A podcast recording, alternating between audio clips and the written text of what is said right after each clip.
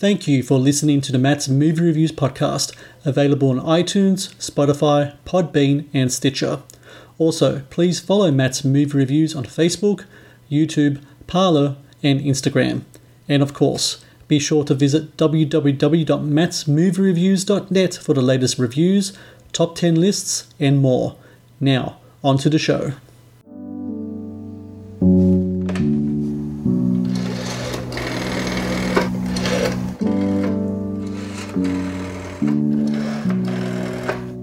Happened to my boys, I would. Drink a lot, call a helpline. Yeah, I probably would. Scott, um, maybe we can talk about something else, like your daughter and maybe where she's going. You never going. think about what happens when you die? no, I don't really like to think about that. I do. All the time.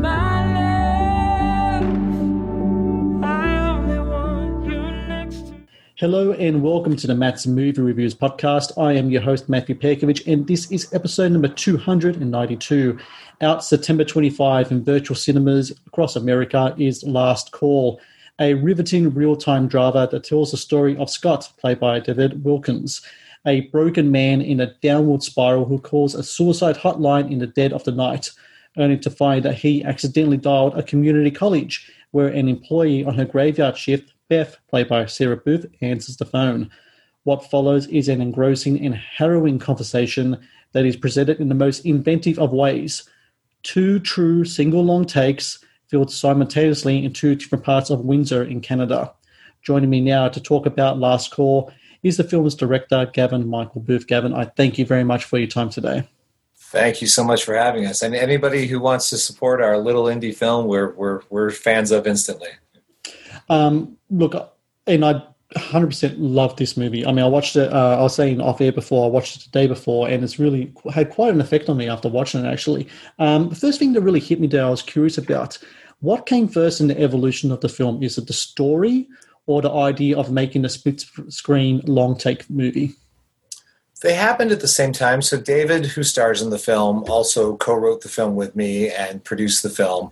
And David came to me with the core idea, but David had previously acted in a single take music video that I did. David and I are good friends and he knew I had a single take split screen movie that actually twice has gone into rehearsal. Like we got the money together, put the whole deal together, and we're, we're in rehearsals when it was shut down. That movie dealt with a shooting in a high school. So for political reasons and thing, you know, every time there'd be a mass shooting in the U.S., something in our in our mechanics of the film deal would fall apart and we'd be Mm. reset. So he knew my love for you know single take movies and. He uh, he approached me and said, "I have this idea where I would play a man calling a suicide hotline, and wouldn't it be interesting if we did it in a single take? And we could probably do the split screen idea too, where you see the suicide hotline operator on the other side. So it was always organic that the the story and the the style that the film would be shot were developed organically. Is it true that David had a friend who was actually a phone counselor for a suicide hotline, and that's how the idea came about?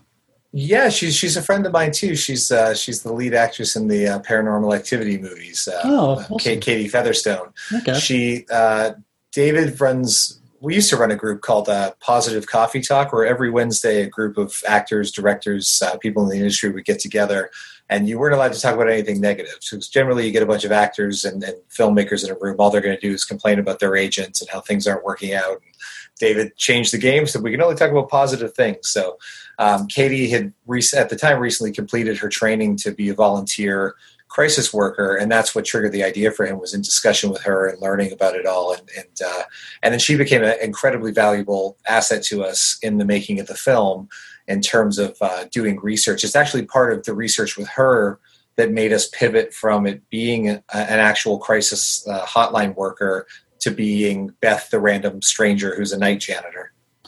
it's really interesting because you don't really see that profession on screen much. I mean, you see films in regards to negotiations, hostage negotiations, interrogations, etc. This is a totally different way to approach things. Um, when you have this occupation as your as your starting off point in your movie, the um, suicide hotline, the phone counselor. How much research goes into making sure that what you're showing on screen is as real as can be, considering, of course, you are making a movie and you're trying to tell a story as well as trying to send a message as well? Absolutely, it's it's it's story first. You know, mo- movies are allowed to take liberties all the time. We see it Yep. from everything from not paying for your taxi when you get out of it to guns never running out of bullets. Like there there are liberties you can take, but you know the whole point of doing this movie in a single take was to make it feel real. Yeah. So you know, dealing with a, a topic of mental health, and the more that I realized, and you know, I, I don't suffer from depression, and you know, uh, David openly admits that he does suffer from depression from time to time.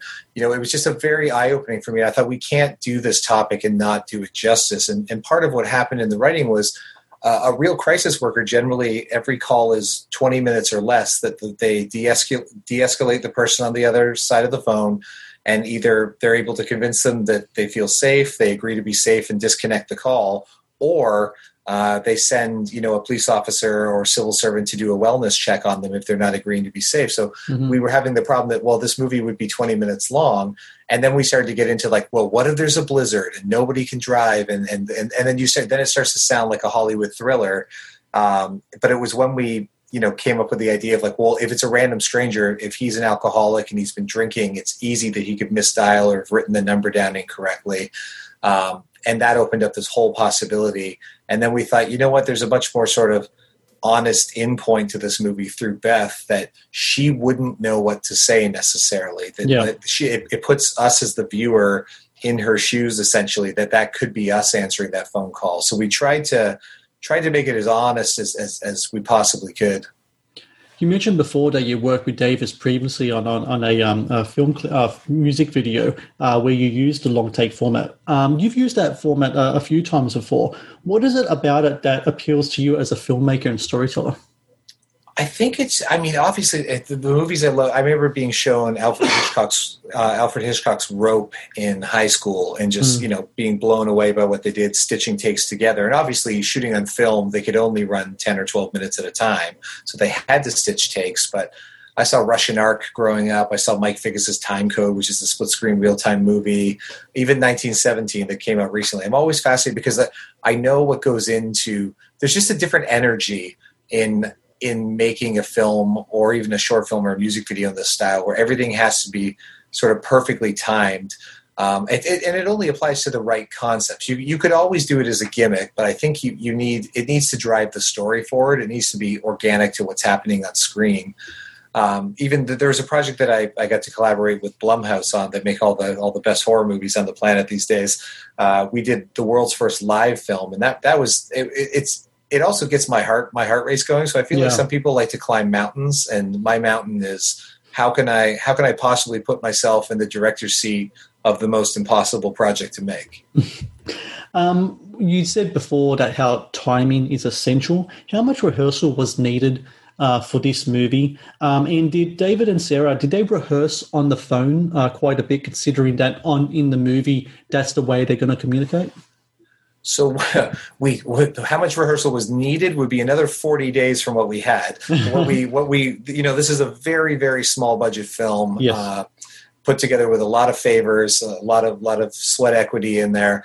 Uh, we had 10 days to rehearse on on the set and that's all the technical rehearsal on both sides of it the lighting rehearsals the, the everything the, the acting rehearsal and we had four days to, to get it right to shoot the movie and try to get it correct but we did end up it, it was interesting because uh, you know and in full disclosure our friend sarah booth is is my wife. So um, you know while david and i were writing the film david would come by. She was always involved in the story from the beginning and knew you know knew what was happening. We would sometimes read the script out loud and just change things as they would improv dialogue and, and we could sort of get a flow of what sounded more natural.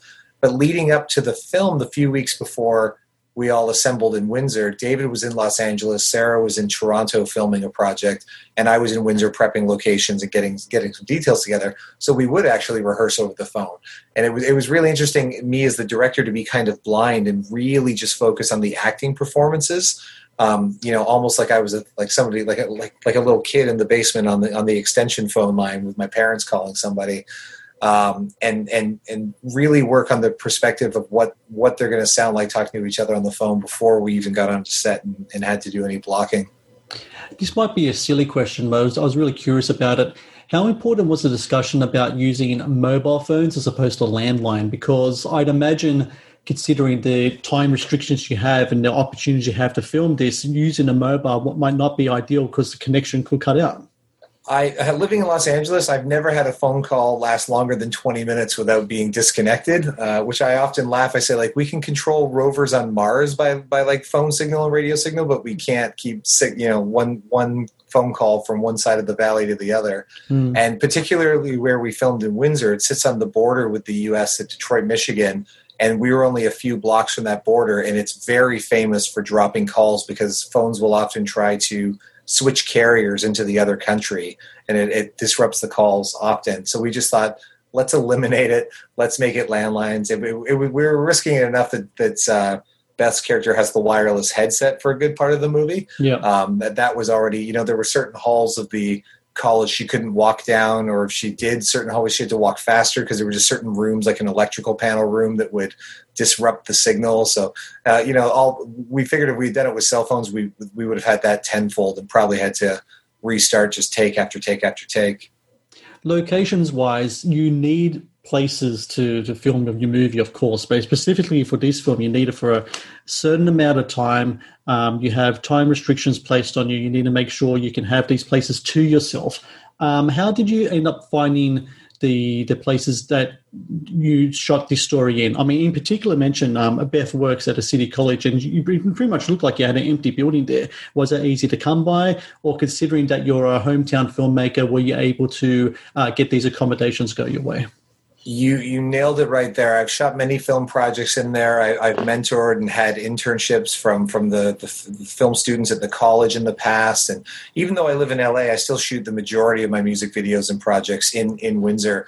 It's a very giving community. You know, it doesn't have a film community necessarily. There are a handful of filmmakers making great stuff so the community is very open to helping. You know, the, the donation of restaurants giving food, locations. You know, we so St. Clair College. Um, you know, I went and spoke with Veronique Mandel, who runs that program, and she worked out all the details with the college. That they they essentially like it's unbelievable. I tell my filmmaker friends about it, and they're like, "What? You didn't even pay for it?" And what they would do is like give us the keys at 4 p.m. and say, "All right, we'll see you see you tomorrow morning." And then mm. we hmm. had overnight every night for almost 20 days to, to light it, to prep everything. They would come in in the daytime. We would come back at night. And it wouldn't, you know, I don't know anywhere else in the world that we would have been able to make this movie, especially on the budget that, that we had in the same manner. And what was really lucked at is so the, the bar that we find Scott in at the beginning of the film is Vermouth uh, Vermouth Bar Vermouth Lounge, which is my lo- local watering hole. That's my favorite bar on planet Earth my friend Matt, who plays the bartender in the movie, is an actor and does own that bar. And we were lucky enough to find an apartment complex that was walking distance. Because again, in real time, when you're not editing anything, if somebody says walks from the bar to their apartment, we couldn't have a 40 minute walk or we're going to have a two and a half hour movie where you're drastically bored waiting for him to get to the next the next point so you have everything set up you have your actors you have your locations you have your script everything's ready to go what is the mood like just before you call action and the take begins? Um, I so I ended up being a camera operator on this film on one side of it, which was not the original plan. So for me personally, completely nerve wracking, um, because rehearsals were a bit lighter because if, if, we messed up or anything, it, it was less precious. But those four nights of trying to get this movie completed knowing that there's a real ticking clock that we might we, we knew going in and i had prepped everybody i said listen there's a real chance that we don't get this movie in a single take and we'll mm. either have to hide cuts or we become a great documentary about a failed film experiment. I said but i want everyone to know that that's okay. I don't want the pressure. I don't want you to overpressure yourself to the point that you often, often being too nervous you end up screwing things up versus being relaxed to go into it. So you know we had a very small crew. I think there at, at max there was no more than twelve of us at a time on set ever, and it, it, becomes a bit like a summer camp, you know, just everybody's there to do this task and, and, and, we still make it fun. And I don't like running sets that are, that are militant. I, I, love making sure everything is loose and the more, you know, the more freedom that everybody had in their department to flex their muscles, even with the, the camera work on my end and Seth Wessel-Estes, who's our DP who camera off the other side, we blocked everything. We knew exactly where the cameras went to move. But I said, if you if you're in the moment, you feel something like push in for a close up instead of staying wide, I'd like Mhm. go for it. Like I, I can, I have complete trust and faith in what you're going to do. And the whole point of an organic take like this is the actors might improv a line here and there. So the camera crew should also feel that freedom, and it will it will keep the movie from feeling stale. But I do remember the take the take that we've used for the movie, the movie that you watched. Uh, right before we started, we would we would always start outside of the bar because it was cooler night air, and then those cameras tend to overheat pretty quickly. So we would be standing outside. We'd sit, you know, I'm on a cell phone connected with the other side, saying, "All right, everybody sync their audio. Let's roll camera." Okay, one minute timer's going until we start. And as we're about to start rolling, this older couple walked by, and the, the gentleman said to his wife, he said, "Oh, look, honey, I think they're making a movie." And she just side eyed us and then waved her hand off at us like a rejection wave, and just went, "I don't give a shit." And just kept walking. And I was like, "Well, David, there's your motivation for feeling depressed and action." You know. The movie um, uh, deals with a very important topic and still a very taboo one in, in suicide. Now, um, here in Australia, we just had Are You OK Day. It was like a national day of recognition and conversation. Um, and it happens every September 10th, so it's like maybe like eight days ago. Um, I don't know if you have something uh, similar to that over in Canada as well. Um, when it comes to this movie, though, and the topics that you're addressing and the way that you address it, is it the hopes that you can generate conversation amongst people whether they are depressed or not suicidal or not um, especially during like these times like of covid when it's like isolation depression like are really seem to be uh, just as bad as the virus itself so in canada i know that we have uh, Bell Let's Talk Day. Bell is the phone company there, and they have they have a day where every time you text the hashtag Let's Talk and bring awareness to mental health, they donate uh, a nickel to to mental health. Um, and and there's also like a You Are Not Alone campaign. So yeah, definitely familiar with programs like that. So when we were starting it, you know, David said, you know, I think this movie could be used in schools, and we were writing it. And I was kind of like, that's cute, but let's finish the movie first. Yeah. And I was, I was, I was more hesitant with it, where I thought, you know what, I don't think it's it's our decision if this movie can be that. I think audiences and mental health professionals need to make that. I, I didn't want to. I didn't want to be promoting the movie saying this is a great vehicle for mental health because I'm a filmmaker. I'm not a mental health professional. I'm not Mm. a psychologist. I wouldn't want to go on record saying that. And if our movie ends up being an extreme trigger warning for people, uh, you know, have have that on my shoulders or, or any kind of worry. Yeah. What ended up happening was we had a psychologist here in Los Angeles who works with Netflix and Warner Brothers. She's sort of like their on-set psychologist if, if they're having traumatic scenes, uh, in case the actors or crew need somebody to talk to. And she was part of the decision to pull the scene from 13 Reasons Why that, that famously made made the rounds that the uh, you know that they had over romanticized suicide, and, and Mm. the decision was made by Netflix to remove the scene. Um, once we started showing audiences you know we we were at festivals for almost a year and festivals are a wonderful tool as a filmmaker to see an audience reaction to your work and get to talk to them in a q&a afterwards. And our, our q&as became really the first couple made me very nervous and overwhelmed because people wanted to share their they felt comfortable sharing their deepest darkest secrets about mental health and depression to a complete stranger but I had to learn that we're the guys who just made a movie about a complete stranger who, who you know, un, you know, gets to somebody gets to unload their mental health issues on, and it, it it's it's come to be very powerful. Where like you can, it's amazing how you can go from stranger to an intimate connection with somebody if you're willing to let your guard down and express like deeper parts of your soul or your psyche made so many amazing friends and had so many wonderful chats and educational chats with, with members of the audience in all of the different cities and countries that the film played. Um, so once we knew that, we did partner when we had our world premiere in Windsor. Uh, we had a huge 1,200 seat auditorium. Uh, it's also the same auditorium we recorded the score live in a single take, but we, we can talk about that in a bit. But we we partnered with Canadian Mental Health Organization, where we were able to give money from like the ticket sales and the corporate sponsors that we had for the event to raise the money for them. And we're actually doing that tomorrow. The film does open in Canada, and all ticket money, the theater chain, uh, Mutiny Pictures, our distributor, us as the filmmakers, we are all waiving our split on it, and 100% of the ticket sales is going to Canadian Mental Health again for for the first week of theatrical. That is uh, really fantastic to hear. Actually, yeah, it's really good to to see that you guys um step up in that way. And like you said, like you are a filmmaker, a storyteller. You really have to let those things be um, any type of recommendations for viewing in regards to mental health aspects that has to be left to the professionals. But I like to think after watching that that, that it could be something used in an educational uh, capacity. Would you be open to that if recommended to do so? Absolutely, we um, we're we're in the works with a with an outlet that we we hope to be able to confirm and, and announce some some larger larger partnerships.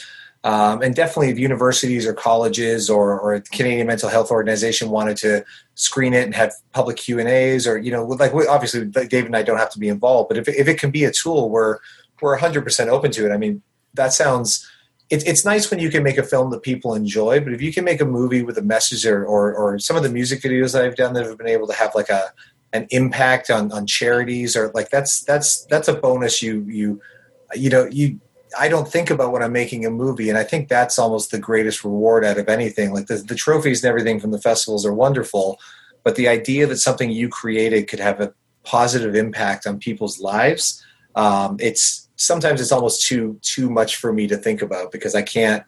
Uh, it, it, it's hard for me to believe that that you know a movie I made could have that kind of impact. But then at the same time, I think about all the movies that I've seen, like growing up and, and even now, where I really walk away with a like feeling impacted or educated about a topic and and I, I guess I just have to learn that it's no different that people may see that in in my work as well.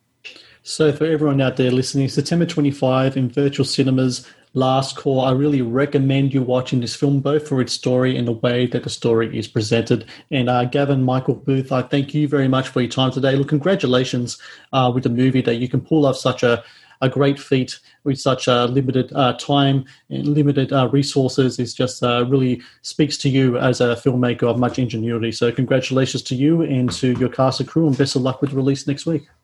Thank you so much.